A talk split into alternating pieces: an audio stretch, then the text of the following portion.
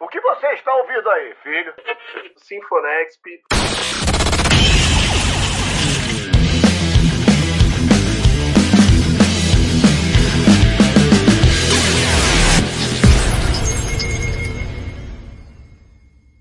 Salve, salve galera que acompanha aí o Sinfonexp, o seu programa musical do Nexp Podcast. Muito prazer, eu sou Cláudio Simões, mediando o episódio de hoje na companhia dele, Jefferson Vicente. E hoje temos mais uma entrevista, Jefferson. Salve Klaus, amigos ouvintes do Nexp Podcast. É sempre um prazer estar por aqui falando de música e trazendo sempre um convidado muito legal. E hoje não vai ser diferente, né, Klaus? E hoje aqui no Sinfonexp teremos a banda AL9, formada pelos irmãos Curi, Matheus e Thiago, que fazem um som exclusivo. Quando eu falo um som exclusivo é porque vocês ainda não escutaram. Se vocês escutarem, vocês vão ter certeza do que eu tô falando. Uma pegada de quando a música era raiz. Então sejam bem-vindos aqui ao Sinfonexp. O programa é todo de vocês.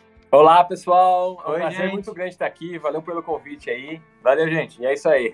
A banda L9 tem seus lançamentos, a gente vai falar desse som e também dos mais de 11 milhões de views no TikTok. Isso que é uma pauta recente aí no mundo da música, a gente vai conversar muito sobre isso. Mas antes de tudo, tem aquela pergunta, né? Aquela pergunta mestre pra gente realmente ir se soltando. Eu queria que vocês se apresentassem para o público quem é de fato a banda AL9 e um pouquinho aí do Matheus e do Thiago Cury. Bom, pessoal, meu nome é Matheus. Eu sou o Thiago. É... Então, uma apresentação geral, assim, a gente sempre escutou rock em geral, assim, não só esse tipo de música que a gente toca, mas rock em geral por conta dos nossos pais, nossos pais sempre escutaram, e o nosso pai sempre tocou guitarra como hobby, né? E ele acabou me ensinando, seu irmão mais velho, né?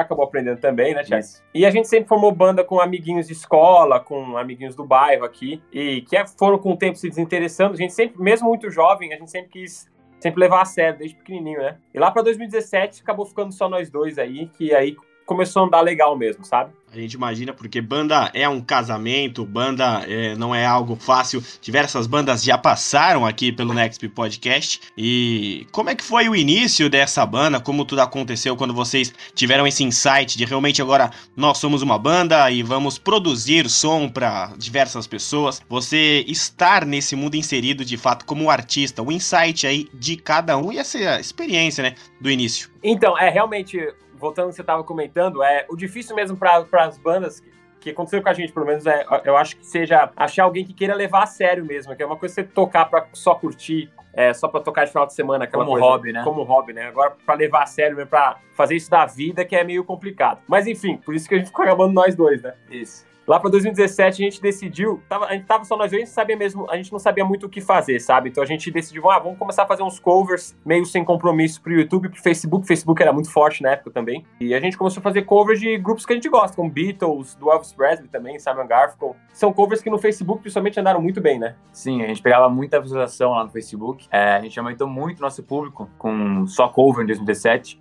A gente também ficou tocando muito em bar em São Paulo. E aumentando o público, a gente resolveu, no ano seguinte, em 2018, começar de fato o trabalho com as nossas músicas autorais. Lá para janeiro de 2018 a gente lançou nosso primeiro single, Quando Te Conheci. É, foi legal que a gente lançou o single, então a gente já tinha uma galerinha que gostava da gente pelos covers lá, né? E esse, esse single que a gente lançou, é, vários fã-clubes dos Beatles internacionais começaram a compartilhar da gente no Instagram e tal, e acabou chegando pro Geoff Emerick, que foi engenheiro de som dos Beatles na época. Aí que ele mandou uma mensagem pra gente elogiando tal, né? Que gostou do nosso trabalho. E em 2018 também a gente foi lançando mais músicas. Fomos tocando muito em bar também em São Paulo. 2017, 2018 principalmente. Lá para 2019, que a gente lançou nosso primeiro EP e fizemos o, o nosso um show, um show não, cinco shows no Festival I Burn the River nos Estados Unidos, né? E tocamos em outros festivais por aqui também. Isso. É de um resumão básico, tá? Aí depois, lá para 2020, entrou a pandemia, né? A gente acabou fazendo live e tal. Porém, em 2020, é, a, a música Ela Me Ligou, que tava nesse EP que a gente lançou em 2019, e eu acabei até esquecendo de falar, o clipe, que também foi lançado em 2019, acabou andando muito bem durante a pandemia, né? É, foi aí que o clipe deu um. No Facebook, por exemplo, o videozinho com o refrão chegou a 2 milhões de visualizações. Isso nem tinha TikTok ainda, né? Isso. Aí em 2021, né? A gente criou o TikTok aí foi melhor ainda. É, exato. Uma história resumidaça aí.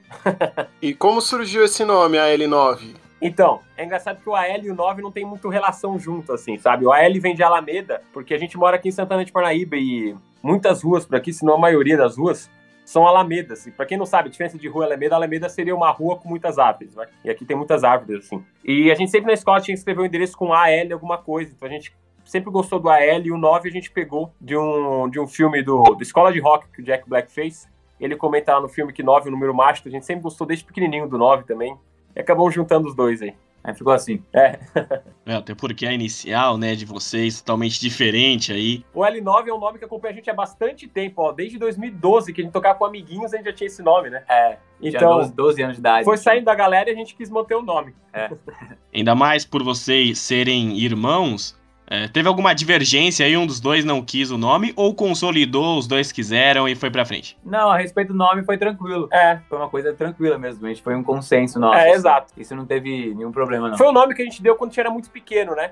Então, assim, a gente, e a gente acabou mantendo, a gente nunca É. pensou em mudar. né? E dá pra ouvir um som diferente quando se fala em AL9, dá pra ouvir é, diversas é, coisas, posso dizer, sonoras totalmente alternativas e que fazem de vocês um som muito bom. E como é que a gente definiria o gênero ideal nesse som que vocês fazem? Se vocês se autodefinem, se as pessoas definem vocês, como é que vocês veem é, essa visão na hora de entrar em uma playlist específica de um gênero? Existe? Então, sabe que isso é uma coisa que sempre perguntam pra gente, né? Qual é o tipo de música que vocês estão tocando? Porque quando você fala rock, a pessoa às vezes espera um, um lance mais, mais pesadão, mais agressivo, né? E pop, as pessoas esperam um lance mais eletrônico, né, Thiago? Então, assim, pra definir mais específico o nosso gênero, é, a gente denominou como beat pop, que vem do beat music, que era feito lá nos anos 60, que é essa pegada da nossa música Ela Me Ligou, por exemplo. É, então, é esse estilo. É, o beat music, que era feito nos 60, mais moderno. É, aí virou beat pop. 2022. né? Então a gente já tem aí o gênero definido, isso já faz é, meio caminho. E como é que vocês estão fazendo para inserir o nome da L9 e as músicas na mídia, né? Como é que tá fazendo para consolidar cada vez mais o som e esse estilo aí do gênero também que vocês falaram? Então, é, a, gente, a gente criou o TikTok ano passado, né? E no final do ano passado, também, 2020, no final de 2021, é, a gente conseguiu viralizar vários vídeos aí, que tem um vídeo que chegou a mais de 11 milhões, mas tiveram vários com 5, 6 milhões, 1, 2 milhões, muitos vídeos assim. E a gente acabou conhecendo empresários que, que formamos uma, uma equipe.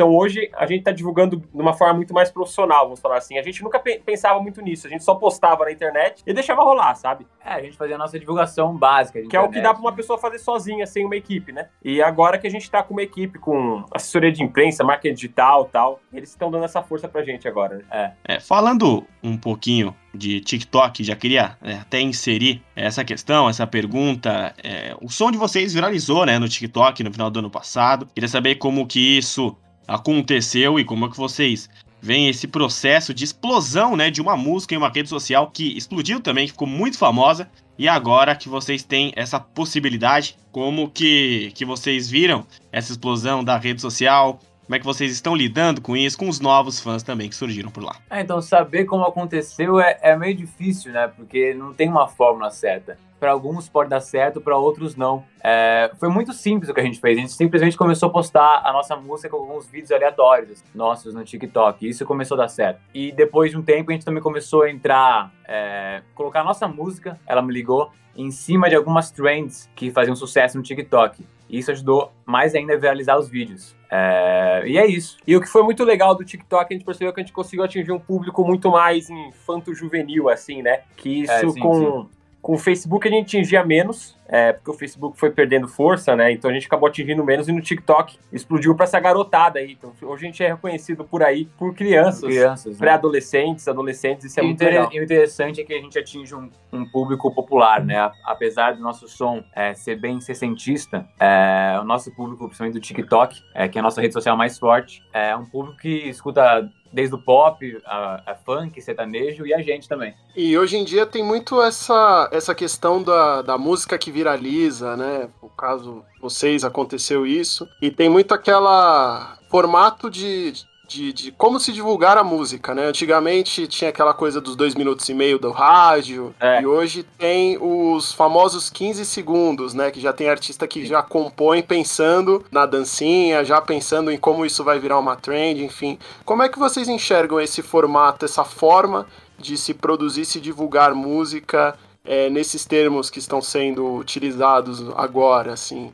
Vocês acreditam que seja algo bacana para atrair mais público ou vocês veem como algo limitador? É, então, é meio doideira para pensar, né, friamente, é. porque Acaba, então, é, o que é interessante é que, assim, você pode até atrair mais público para sua música. Como várias músicas viram virais no TikTok, mas ninguém lembra quem é o artista que canta. Então isso acontece muito quando a pessoa apenas produz a música pensando no TikTok. Às vezes a sua música pode viralizar lá, mas e aí, quem tá cantando? Ninguém sabe quem é você. Então isso pode também limitar um pouco. É bom e ruim. Então, e é engraçado que ela me ligou, foi uma música que a gente compôs ela lá para 2018. Nem existia TikTok, a gente nem pensou nisso, mas o refrão tem mais ou menos esse tempo aí. É, o refrão, o refrão tem 15 segundos, é, por coincidência. Por coincidência, assim. É, e deu certo, é, mas não foi pensado. Assim. Tanto que eu acho que é a única música nossa, é a única música que cabe num vídeo de 15 segundos. Todas as, todas as outras músicas é, têm refrões, tipo, maiores, assim, né? E que não, não cabem nesse, cabe. nesse mas, formato. Mas eu acho que acaba limitando, sim você compor apenas pensando para uma plataforma. Acho que isso, isso, limita, porém também tem que lembrar que o TikTok é a maior rede social hoje, o que tem, é muito importante estar lá, né?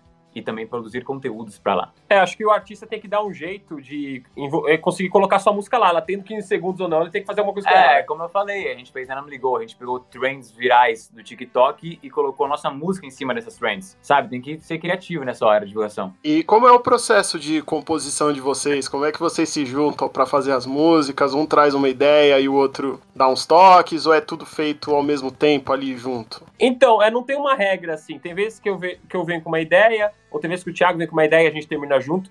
Tem muitas vezes até que eu venho com uma música pronta e ele vem com uma música pronta e a gente só coloca nossos dois nomes, assim, né? E ou a gente senta para compor junto, não tem uma regra. A gente compõe com que, com o que aconteceu com a gente ou coisas que a gente ouviu acontecer, sabe? A gente, ou muitas vezes a gente inventa histórias mesmo. Não tem uma regra, não. Certo. É, ouvindo o som de vocês, como a gente já estava falando ao longo da entrevista, tem muito. Vocês citaram é, Beatles, Simon Garfunkel. É bem notória essa influência de anos 60 no, no som de vocês, 60 e 70, né? Dos clássicos e tudo mais no som e no visual. É, como que vocês tomaram contato com essas bandas, com esses artistas do passado? Foi influência da família? Foi através da internet? Como é que foi esse, esse primeiro contato com esses grandes nomes da música mundial? É, foi influência do, dos nossos pais, né? Eles sempre escutaram esse tipo de música. Então, é, a gente cresceu ouvindo esse tipo de música. É, é, literalmente a nossa vida inteira ouvindo essas bandas, Led Zeppelin, é, Black Sabbath, Deep Purple, é, o que mais? Tem tanta banda. White Snake. É, tem isso foi do rock mais geral. É, do é rock gente, geral. É que a gente acabou se identificando Beatles. mais com esse ano 60, 70, tipo Beatles, Elvis Presley. Mas vem todas as influências dos nossos mas, pais. Mas vem tudo isso aí. Chuck Berry, Little Richard, Rich Valens, Everly Brothers, toda essa galera. E o EP de vocês saiu no começo de 2019, né? Vocês começaram a fazer ali em 2018 algumas músicas. Como é que foi o processo de composição e gravação desse primeiro registro? Então, o primeiro EP foi em maio de 2019. A gente pegou os três singles que a gente tinha lançado em 2018 e colocamos mais quatro músicas inéditas que tinham sido escritas também em 2018, né? Muitas Sim. a gente já tinha até prontas antes do single, só que a gente foi decidindo lançar depois. E a gravação a gente gravou tudo é, no nosso. A gente, vamos falar assim, a gente tem tipo um home studio legal aqui na nossa casa, vai. Dá pra gravar. Pequeno, mas dá pra gravar. É, a gente gravou tudo aqui, a gente mesmo que produziu, a gente fez toda a produção musical nesse caso. E, e lançamos, né, Thiago? Não tem muita Lançamos, é, é, nessa, nessa época aí era só, era muito independente, né? É, a gente não tinha equipe nenhuma. Quando Sim. a gente fala independente, sem equipe mesmo. Sem equipe nenhuma, era só eu e o Matheus pensando em tudo, em estratégia de lançamento, é, quando vai lançar, se vai lançar, se vai ter clipe de alguma música ou se não vai ter. Era tudo a gente. É, então a gente fazia tudo aqui em casa também. Era bem simples assim, mas com um resultado é, profissional. Deu um resulta e deu um resultado bem legal também. também né? de, de, retorno né, de, de, público, né? É, e o primeiro EP de vocês, né, lançado em 2019, teve todo um processo criativo, né? Como que vocês podem é, inserir uma música do jeito que vocês fazem, um jeito mais antigo, uma pegada mais tradicional dos anos 60, dos anos 70, para hoje, para esses dias atuais? Então, é, quer falar? Não pode falar. É, sabe que nessa época de 2019, a gente sempre que a gente que se preocupava em fazer uma coisa bem anos 60 até na sonoridade. Então, quando a gente levava a música para mixar, por exemplo, é, a gente mixava num estúdio próximo aqui. É, a gente se preocupava em deixar a sonoridade bem vintage mesmo, né? O que já tá diferente do que a ideia agora é fazer essa, esse mesmo tipo de música com uma sonoridade que hoje em dia a gente tem um Equipamentos, é, equipamentos mais modernos que as, as gravações ficam melhores do que era feito naquela época, né? Então, o som da bateria, por exemplo, o som dos instrumentos. É, por exemplo, a relançou, ela me ligou agora recentemente. Tá, tá uma gravação melhor que antes, justamente por causa disso. A gente se preocupou em deixar uma coisa mais vintage, enquanto agora tá a mesma música de uma forma bem mais moderna, mais atual, assim. assim. A, a, gravação melhorou, mixagem também tá. E essa é a ideia que a gente tá partindo a partir de agora, é a, esse tipo de música com gravações mais, mais modernas, tá? E a composição, é, o, o, estilo da música em si, depende da gravação, eu acho que é, atemporal. Acho que não, não, não, remete só ao passado. Eu acho que funciona muito bem hoje em dia. É, o legal é que a gente tá pegando, por exemplo, as crianças que escutam a gente, elas não conhecem muito esse tipo de música, né? Poxa, a gente foi recentemente numa, numa escola, a gente foi numa escola e participou de uma aula de português de composição lá. E algumas crianças lá da escola nunca tinham ouvido falar de Beatles. Olha que doideira. Nunca tinham ouvido. É, a gente recebe muita mensagem disso, né? Que conheceu Beatles por causa da gente. Isso é doideira pra pensar, né? Vocês estavam falando dos sons e instrumentos e timbragem, forma de gravação. É, vendo os clipes de vocês, a gente percebe que tem uma, uma paixão, vocês têm uma paixão por instrumentos vintage, né? A guitarra Rickenbacker, o baixo Hofner. É, achei muito bonita a guitarra de, de dois braços, Gibson, que vocês têm no modelo SG. É, vieram dos ídolos mesmo essa paixão por instrumentos ou antes mesmo de vocês terem contatos com esses sons vocês já curtiam? O visual dos instrumentos, sons e tudo mais? Então, a gente sempre gostou muito de instrumentos com, com, o nosso pai, principalmente, que tocava, é, toca, tocava, não, toca guitarra, né, como hobby, assim. E desde pequenininho a gente sempre foi meio que colecionando com ele, né, Thiago? É, mas esses instrumentos do Hofner, da, da Rickenbacker também, foi mais pela sonoridade também, né? Sim, a gente som. procurou pela sonoridade justamente que eu comentei. A gente sempre se preocupou em deixar essa sonoridade meio vintage, né? né fora o modelo do meu Hofner também, ele é o 5000/1, modelo viola, né? Igual do o modelo é parecido com o McCartney, não é exatamente igual, mas é, eu peguei justamente também por lembrar do McCartney, porque eu me inspiro bastante nele. A Rickenbacker do, do Matheus também é 325, que é o mesmo modelo que o John Lennon usava. Então, sim, é, essas influências nossas dos Beatles, né, é, influenciaram também na, nas na escolha escolhas do instrumento. É. Fora da sonoridade também, né, que muda completamente. É, o meu Hofner, ele é, ele é de 1967. É, o, o baixo dele é da época, mano. Então, o som que sai no estúdio é o mesmo som que saía em 67, é basicamente isso.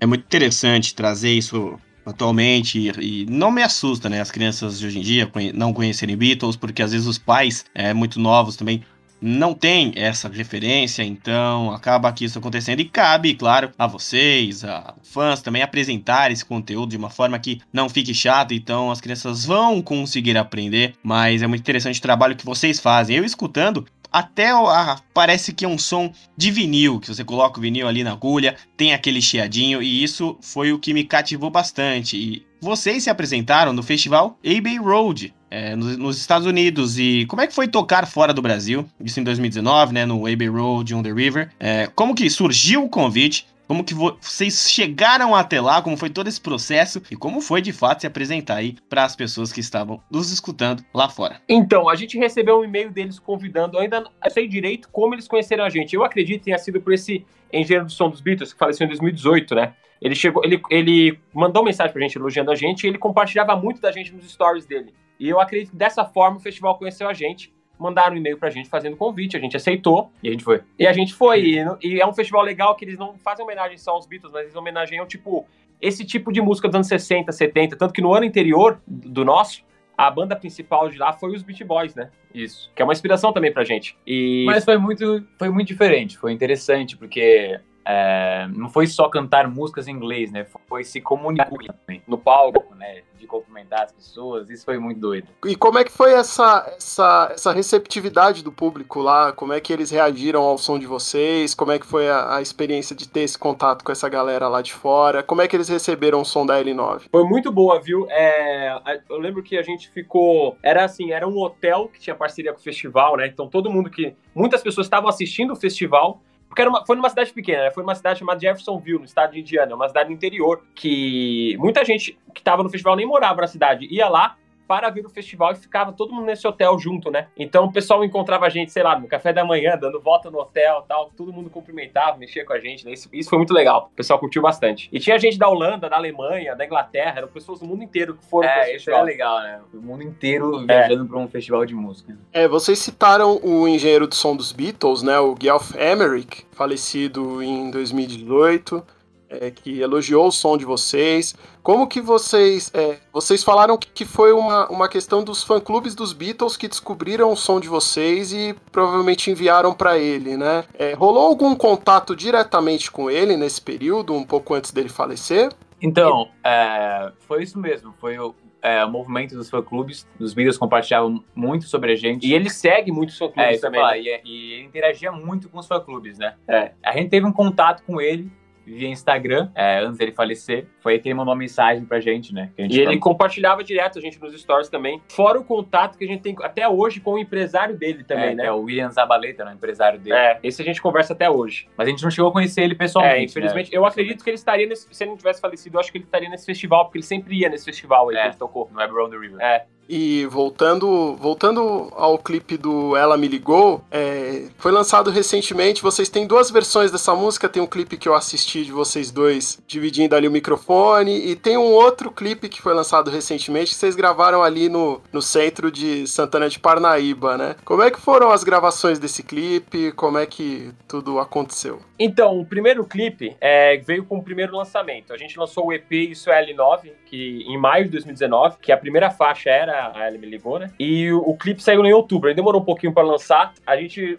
Foi, a gravação até foi meio estressante esse dia da gravação, tem uma curiosidade. Foi assim, a gente tinha que achar um estúdio branco grande, um estúdio de foto branco grande, coubesse nós dois tal, né? E lá não tinha iluminação, não tinha nada, só o estúdio. Então a gente teve que contratar iluminação, maquiadora, é, aluguel do estúdio e um rapaz para filmar. E no dia, da, no dia que a gente marcou, o rapaz que filma não apareceu e não me respondia no WhatsApp, sumiu, né? E eu já, até pensei que tinha que ir embora, ia ter que pagar todo mundo lá e ir embora sem filmar, né? A maquiadora conseguiu de última hora lá um rapaz para filmar e deu tudo certo. Até tem uma curiosidade interessante que a filmagem que ele fez no filme, naquele clipe nosso que a gente tá cantando, no fundo branco, parece ter um filtro, as pessoas acham que foi um filtro vintage proposital, na verdade não, a câmera do rapaz, ele filma daquela forma, acho que é uma câmera aí que é feita pra, é, pra, feita para você fazer uma coloração depois, e naquela época a gente não tinha equipe nenhuma, a gente não sabia fazer coloração e deixou daquele jeito mesmo. A gente viu que combinou também, né? É. E foi assim, agora o novo clipe foi mais tranquilo nesse. Foi mais tranquilo, a gente gravou aqui, a gente mora em Santana de Parnaíba, né? A gente gravou aqui no Centro Histórico com o Cabelo, filmou.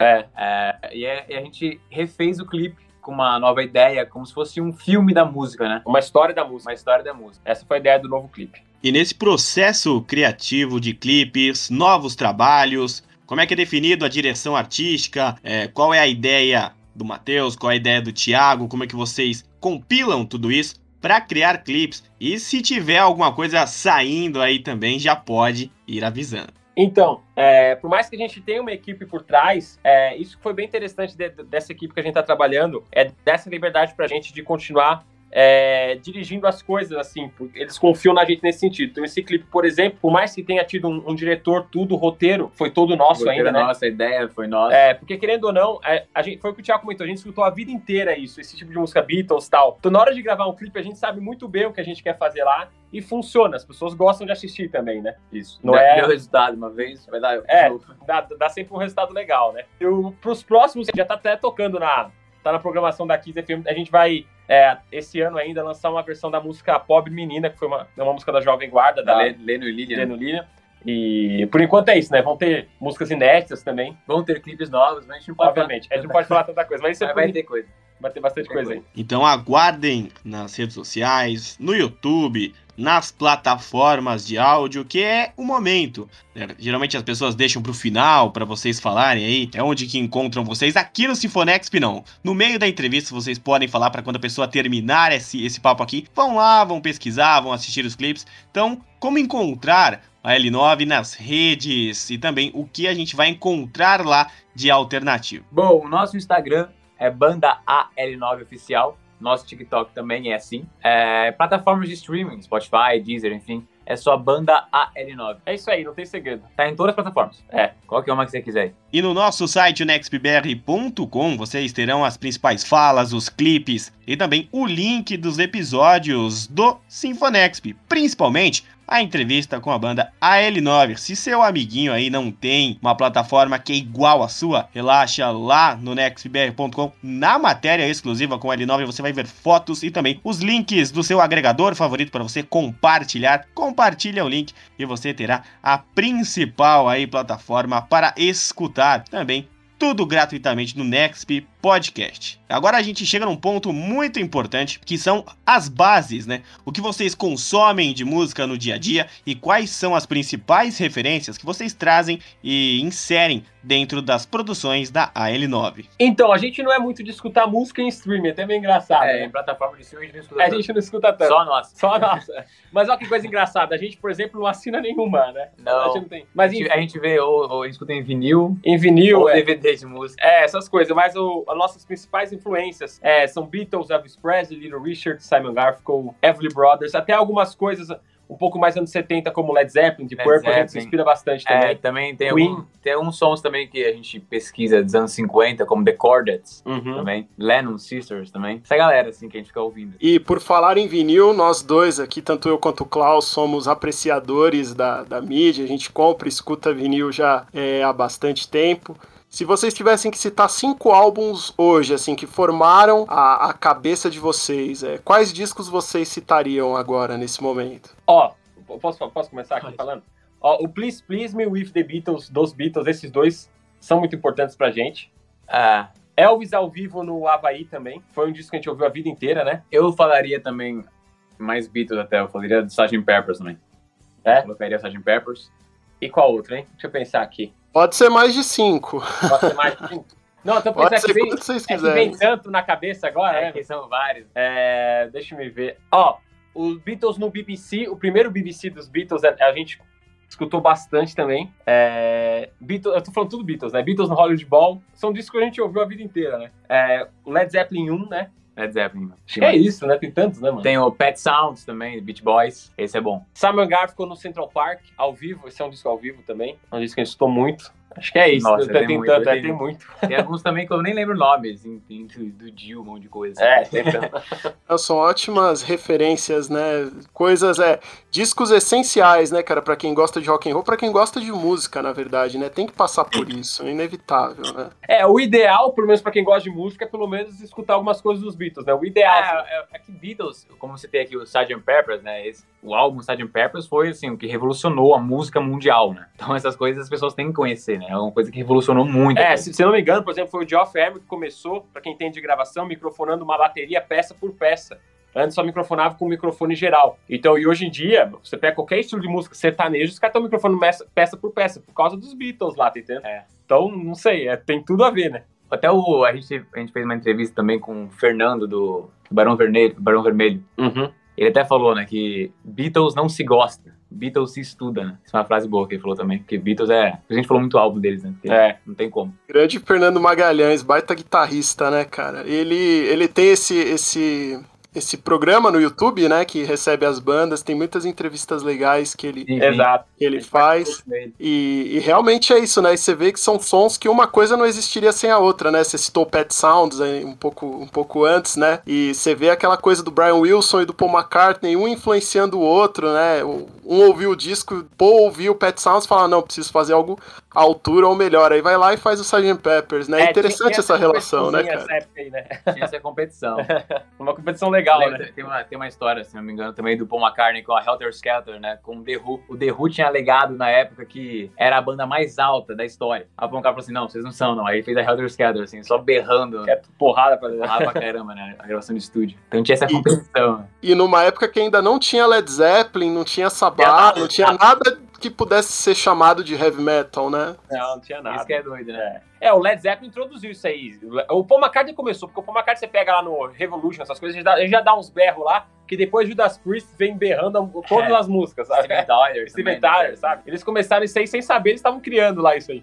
Mas logo no começo, deve pegar I'm Down dos Beatles, assim. É, que estavam lá no X-Stage, eu não vi. Stay em o que, 65? É. Nem nem o que, né? que é. Estavam berrando, depois É, então. Tyler faz isso em todas as músicas. de voz, então. E vocês disseram que não consomem as músicas nas plataformas de streaming, mas ao mesmo tempo estão sempre é, antenados no que vai acontecendo aí. E quais os artistas que mais novos que vocês conheceram recentemente, que podem entrar na playlist do L9 quando vocês vão escutar alguma coisa? É, como é que tá essa questão de consumir a música em tempos que algumas estão explodindo, outras não? Muita coisa ainda ainda para ser lapidada. Então eu vou te falar, ó, eu, eu não tô muito antenado, sendo sincero, do, do- da galera mais nova. Eu, eu- o Thiago que conhece mais, né? Eu não escuto muito a galera Eu, eu mais conheço, nova. eu eu. conheço mais, porém são bandas bem alternativas e indies, né? É, eu conheço a banda, por exemplo, da Parte, filho do, que é da banda do filho do Samuel Rosa, do Skank, não sei se vocês conhecem. É, o Juliano, né? isso, a banda da Parte, né?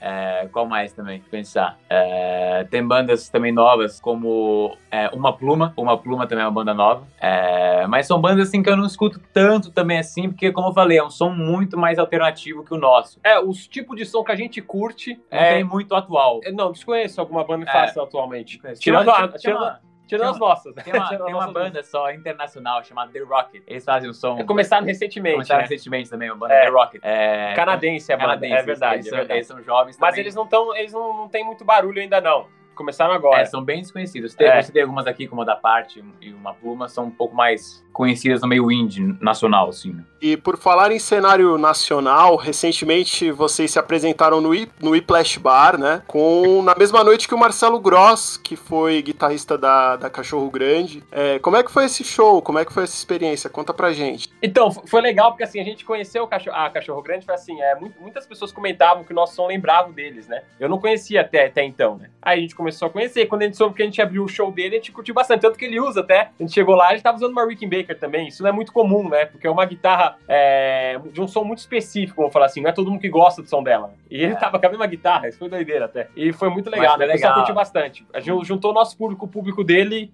todo mundo E o curtiu. Marcelo é muito gente boa também. Bonzinho também. Foi muito legal. É muito legal mesmo essa troca com a galera que, que já faz um som faz tempo, né? E que acaba recebendo e, e dando esse, esse espaço pra pra dividir palco e compartilhar pro público, pro próprio público dele mesmo conhecer o som de vocês, né? Isso é legal, ele gostou pra caramba É. da gente, ele até no final do, no, no final do nosso show Ele deu um beijo na deu gente. um tá? beijo na gente, vocês são meus novos ídolos. Vamos fazer mais som. É. Cara, foi maneiro. Foi legal, foi legal. Pô, que demais. E o Marco Camargo, como é que ele, como é que ele entra na história da L9? Então, o É. Marco Camargo, ele é, ele é um, ele é nosso produtor musical hoje e um dos nossos empresários. Ele e o Edson Coelho estão com a gente. Foram esses empresários que ele, a gente chegou pra, pra ele no, no final do ano nessa viralizada no TikTok aí, né? Chegou pra, pra ele. E foi uma experiência muito legal produzir com ele, porque assim, a gente já tinha trabalhado com outros produtores musicais antes de 2017, com outros trabalhos que a gente tentou fazer que não rolaram. E a gente nunca se deu muito bem com o produtor, porque o produtor sempre quis impor uma coisa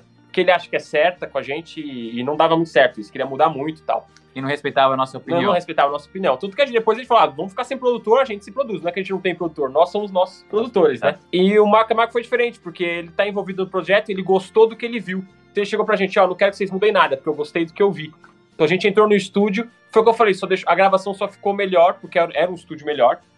Ficou mais atual e A gente gravou, a gente gravou, abrindo uma aspas, a gente gravou no estúdio Maluli. Maluli foi quem produziu o RPM. É, lá no estúdio dele, em São Paulo. E foi uma experiência super legal pra gente, né? É, deixou a gente bem à vontade no, na- no sentido da nossa criação mesmo. É, na ele- criatividade da banda. Isso foi legal. Isso que, eu- que a gente nunca tinha gostado muito de produtor. Eu achava que todos os produtores eram assim, né? Era uma coisa que eu, eu generalizava. Porra, não vou trabalhar com produtor. É, mas o Marco ele realmente gostou desse, desse nosso som, É. sessentista que a gente faz, essa pegada. Então não tem por que a gente mudar. É, exato. Ele viu que tá, tipo, além dele ter gostado, a galera tá gostando. E se entrasse um produtor pra mudar e estragar a É coisa. estragar a coisa. O Malu lhe deu alguns toques pra vocês durante a gravação ou ele só ficou, só foi, só cedeu o estúdio mesmo pra vocês? Não, o Maluri não deu nada, não. Não, ele, ele é, só o dono do estúdio. é. Ele é só dono do Sim. estúdio. É. Ele não. não, não Ele, obviamente, ele curtiu pra caramba o nosso som, a gente conversou bastante com ele, ele mostrou pra gente uma guitarra Fender lá que ele tem, 65, né? de 1965, nem sei quanto O- vale uma guitarra daquela. O RPM usou na gravação É. do. Qual que é o álbum? Do Rádio Pirata. Pirata. Pirata. A guitarra com o RPM jogo. E o disco de vinil dos Beatles que ele tinha lá ficou mostrando essas coisas pra gente. Mas na parte da, da gravação ele Na não. produção, assim. ele não, entrou nessa, não. Entendi. E como é que foi pra vocês tocarem no Festival Pedrada? Eu tava vendo uns vídeos, ouvi um- uns sons no, nas plataformas também que tá disponível. Como é que foi essa, esse convite? Como foi par, pra participarem desse, desse evento? Então, o Festival Pedrada, eles fizeram várias edições durante a pandemia e tudo online, né? E era, era assim, as, para as bandas participarem lá, você tinha que se inscrever. E as, as que eles mais gostassem, eles chamavam, eles chamaram a gente. Até foi engraçado, porque a gente quase não conseguiu participar, porque como era online, você tinha que mandar um vídeo gravado pra eles, você- da banda tocando ao vivo uma meia horinha, 20 minutos, um negócio assim. E eu tive apendicite bem na época, aí tive, Ah, que ficar, é, é. tive que ficar sem tocar. E eles deixaram a gente mandar bem em cima da hora o vídeo, e foi super legal, né? Deu bastante resultado. Foi legal, gente, né? Mas foi online. né? Foi tudo online. Mas foi legal. Mas foi bem legal. Foi o primeiro festival online que a gente fez. né? Foi o primeiro E, o- E o único festival. E o último, espero. É, e o último em online. Agora é só presencial. E aproveitando essa questão de experiências que vocês tiveram, acabam conhecendo pessoas novas e aí vem outros desafios. E qual é o retorno do público fora do TikTok, assim, a galera que de- conheceram vocês por outras formas, plataforma de streaming, por YouTube?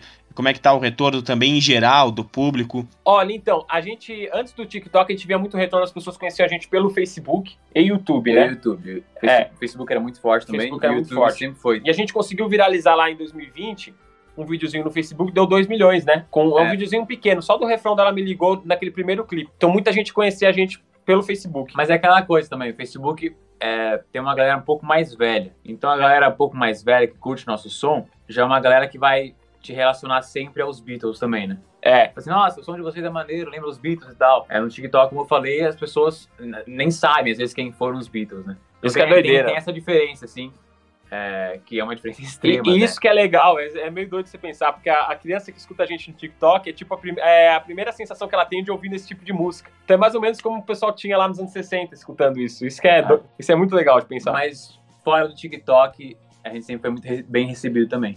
Sim, né? com certeza. Só que eu acho que no, no TikTok, voltando pra falar do TikTok, eu acho que foi onde a gente acertou mais o público. É, Eu acho que não é uma coincidência ter tido mais resultados. Eu acho que foi onde a gente acertou mais o público certeiro, assim, sabe? E de todo esse processo, de todas as vivências que vocês tiveram até aqui, quais artistas vocês queriam gravar e dividir um estúdio juntos para compor uma canção? Se há algum artista que vocês gostariam de fazer isso hoje em dia, pode sonhar também, os que não estão mais aqui. Mas se vocês pudessem aí fazer um medley com alguém, quem seria? Ó, pensando nacional, vai, pra não ir tão longe ainda. É, pensando nacional, é, tipo Erasmo e Roberto, eu acharia legal. Tá, Então, sim. sim. Até a própria Rita Lee também. Rita Lee, Rita Lee ia ser legal. É. Rita Lee lembrou bem. Agora, internacional, tem muitos, Aí né? É porque influências, sonhar mais. as nossas influências sempre foram muito mais internacionais. Então, como além do, do Paul McCartney, Rolling Stones, né, Thiago? É, Simon Garfunkel, Elton John. Elton John. Elton John ia ser legal. Eu ia falar também o... Já, já pode, quem morreu também já pode. Everly Brothers também. Morreu um, recentemente. Morreu, acho que morreu os dois, se não me engano. Morreu os dois? Morreu os dois, faleceu os dois. Mas já que já pode, pode Já que só- pode. aí com a galera lá em entidade já. Eu vou fazer parceria com eles, então. Pô, mas um, um- piano, o piano do Elton John no som de vocês, cara, ia ficar. Fiquei imaginando aqui, vocês Ia falando, citando os nomes, poxa, Ia ficar legal. ia, ia ficar bem legal. É, vocês já tocam já desde garotos, né? Falaram que o nome surgiu, vocês ainda eram crianças praticamente, né? É, ao longo desse tempo, quais foram as maiores dificuldades que vocês encontraram ao longo desses anos todos? Então, além de inte- integrantes que eu comentava que bateristas, outros, outras pessoas que estavam na banda que atrapalhavam muito, é, são pessoas para trabalhar junto. É, por exemplo, existem muitos por aí, pessoas, pra- vários artistas provavelmente estão escutando a gente conhecem isso aí, pessoas que te cobram um valor mensal para fazer alguma coisa para sua banda ou para você cantor aí, te divulgar de alguma forma. Isso tem que tomar muito cuidado porque é, tem muito tem muita pessoa honesta, só que tem muita gente que não é muito, muito honesta, não. E a gente conheceu muitas assim, É, né? então, é, a dificuldade é, é achar alguém realmente que queira te ajudar. que queira te ajudar de verdade, que não É, queira mano. só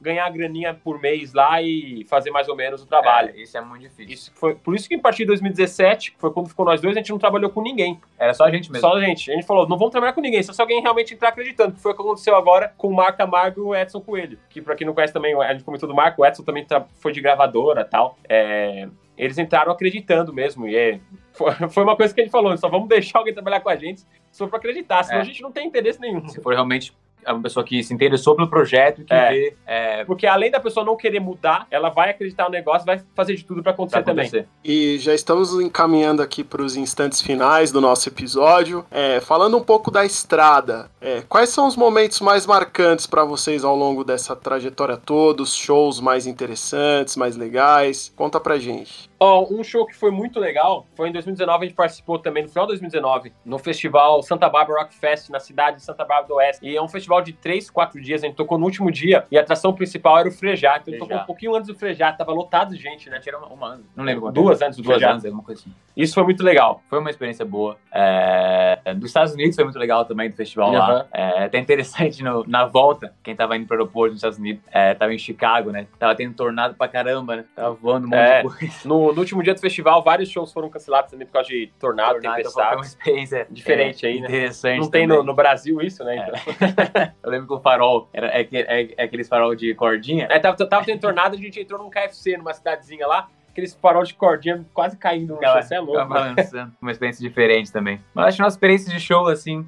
é, agora também com, no, no Whiplash, abrindo pro Cachorro Grande. Cachorro Grande não, pro Marcelo Gross, que foi da Cachorro Grande.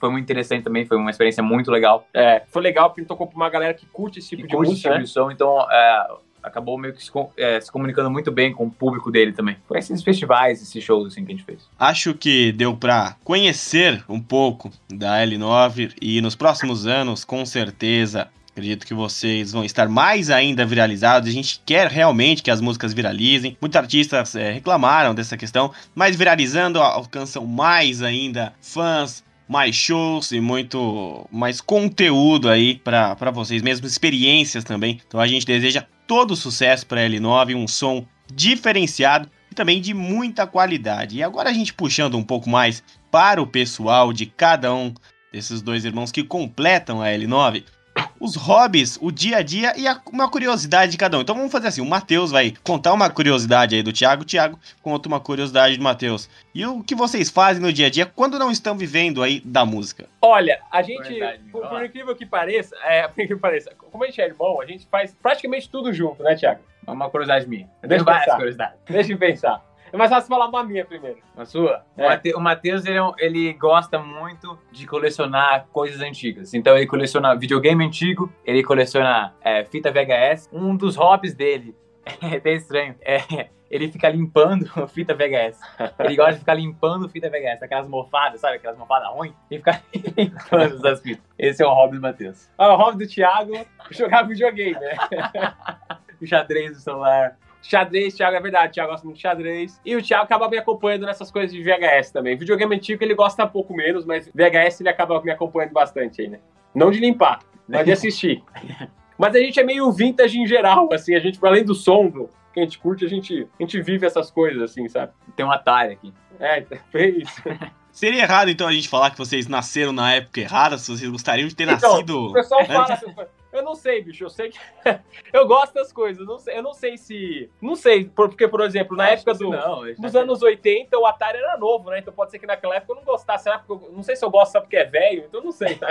Acho que se nascer na época errada, eu acho que não existe, né? Eu acho que tudo tem o seu motivo, né? A gente tá aqui agora fazendo esse tipo de som que lembra também, que lembra os anos 60 pra caramba. É, e, e com essa nova, nova geração, às vezes nem conhece tanto, a gente tá meio que até informando a nova geração do que aconteceu até no passado, assim. É, acho que tem tudo um motivo, assim. Acho que a gente não nasceu na época errada, não. Apesar de a gente gostar de coisa velha. Claro que a música tem essa, tem essa questão de ser o retrato de uma época, né? Mas quando é Sim. bom, não, não importa, né, cara? Se foi feito há 60, 70 anos, se foi lançada hoje. É a mesma coisa também com as outras formas de arte, com as outras mídias, com as coisas É, que a gente bem. acaba tendo contato mesmo, livros, enfim. Exato, eu ia comentar isso, livros. Quantos livros muito antigos as pessoas leem até hoje? Tá É, eu, eu É acho isso, que, né? eu acho que arte em geral é atemporal. Acho que não tem. Exato. Ficou velho, ficou é muito novo. Acho que não tem isso, sabe? E pra encerrar, é, eu gostaria que vocês. Agora pode ser em conjunto, né? O sonho que é mútuo, as pretensões, os sonhos, futuro. O que vocês esperam colher com a música aí nos próximos anos? O que a gente mais quer é atingir o maior público possível para conseguir levar alegria para maior, pra maior, pra maior quantidade de pessoas possíveis. Porque é isso que a gente passa com a nossa música. O nosso clipe, por exemplo, novo que a gente lançou agora, ela me ligou, é um clipe todo engraçado, porque a música é alegre, a gente queria que as pessoas assistissem o clipe e dessem risada também, né? Ficassem felizes, É. né? A gente mexeu um pouco com o lado cômico, né? É. Isso é interessante E também. a gente recebe muita mensagem de pessoas que estavam em depressão, que assistem a gente, escutam a gente e melhoram, né? Isso é muito legal, né? É, então é, é isso, né? A gente quer chegar para mais pessoas para assim, então ajudar mais pessoas também. E meus caros que acompanharam até aqui o Sinfonexp, a L9, um som que eu posso dizer vintage, mas muito atual. Ensinando muito aí as novas gerações e para as gerações anteriores, esse som vai ser sempre atualizado. Jefferson Vicente, suas considerações finais, seu recado aí para a L9 trazendo o som dos anos 60 e 70 para os dias atuais, né, cara? É importante, como a gente já falou ao longo do episódio, teve muito é, essa questão de ver crianças que não conhecem Beatles e que não conhecem todas essas referências que nós apresentamos. É, o trabalho e o som da L9 é fundamental para servir mesmo como uma porta de entrada para esse mundo espetacular da história do, do rock and roll e da história da música de uma maneira geral. Rapazes, foi um prazer recebê-los aqui. A gente gostou muito desse papo, trocar uma ideia com vocês. E as portas estão abertas, sempre que pintar um lançamento, alguma coisa nova, show, pode entrar em contato que a gente divulga com o maior prazer. Ô, oh, valeu, hein? Obrigadão. Valeu, gente. Prazer, prazer muito grande estar aqui. Ficam aí os recados e também as histórias icônicas marcantes da banda AL9 que esteve aqui no Sinfonexp. Se você está afim de conhecer um conteúdo de entretenimento, geek, cultura pop, nextbr.com, que é o mesmo Instagram e Twitter também do Nexp, arroba nextbr, você pode mandar a sua mensagem lá. Se você quiser entrar em contato por e-mail, é simples, podcast.nextbr.com e aí fale conosco. Sou Klaus Simões estive com Jefferson Vicente e esses irmãos aí sensacionais da L9. Estamos sempre prontos para o próximo desafio. Até lá! O que você está ouvindo aí, filho? Sinfonexp.